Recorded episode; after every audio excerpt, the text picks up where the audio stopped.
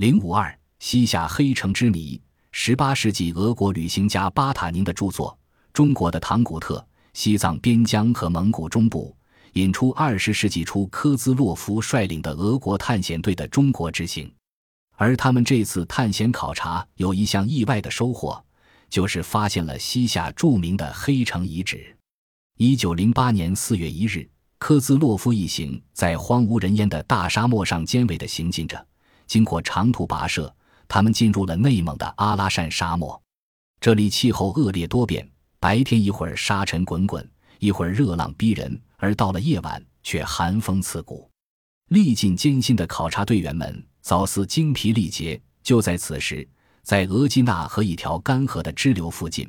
一座神秘的古城废墟出现在他们面前，在这里，他们发现了大量珍贵文物。这座古城就是历史上著名的黑城，蒙语称为哈拉浩特，位于现在内蒙古自治区额济纳旗。根据文献记载，黑城建于西夏时期，从这时一直到元末，黑城不仅是重要的政治、军事重镇，而且是佛教徒云集的宗教和文化中心。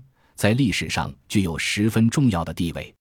沉入海底的阿特兰提斯文明，由于科兹洛夫一行的主要目的不是考察、发掘哈拉杰特，因此他们未做过多停留，将文物邮往彼得堡后，即迅速向南进发。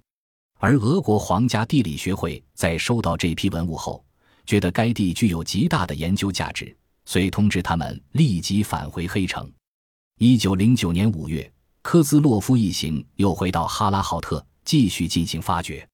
这次，他们发现了大量装饰品、壁画、波斯文名著、七个贤者以及阿拉伯文、藏文、蒙文、汉文手稿残卷。此外，还发现了约三百幅画在细丝布、纸和亚麻布上的佛像，以及能反映不同文明程度的金属柱像、木雕、泥塑、画板、塔的模型和质量极好。织工技术先进的格布兰式花毡，这一切令探险家们赞不绝口、叹为观止。这些出土文物由于在极端干燥的气候条件下保存得极其完整，因而具有很高的价值。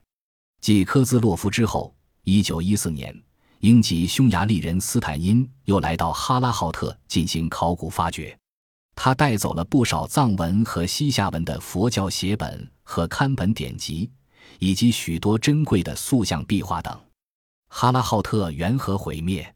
据传说，哈拉浩特的最后一个统治者是巴图尔黑将军，他依靠强大的军队立志争夺中原。当时的中央政府可能是宋朝，派大批军队征讨他。巴图尔黑将军战败，被围困于哈拉浩特，并被断绝了水源。受困者只好在城堡的西北角掘井。但未能发现水源，于是巴图尔黑将军便令部下将自己的财宝埋藏在事先挖好的深井中，随后杀死自己的两个妻子以及儿女，同敌军展开最后的搏斗。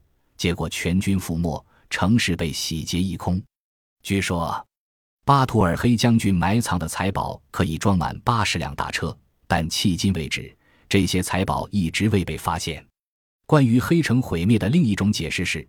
元末明初，由于河流改道，沙漠化趋势日益严重，加之战乱不断，这里的自然条件严重恶化，于是人们逐渐迁往他处。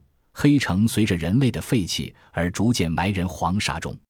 那么，黑城居民的后人现在在何方呢？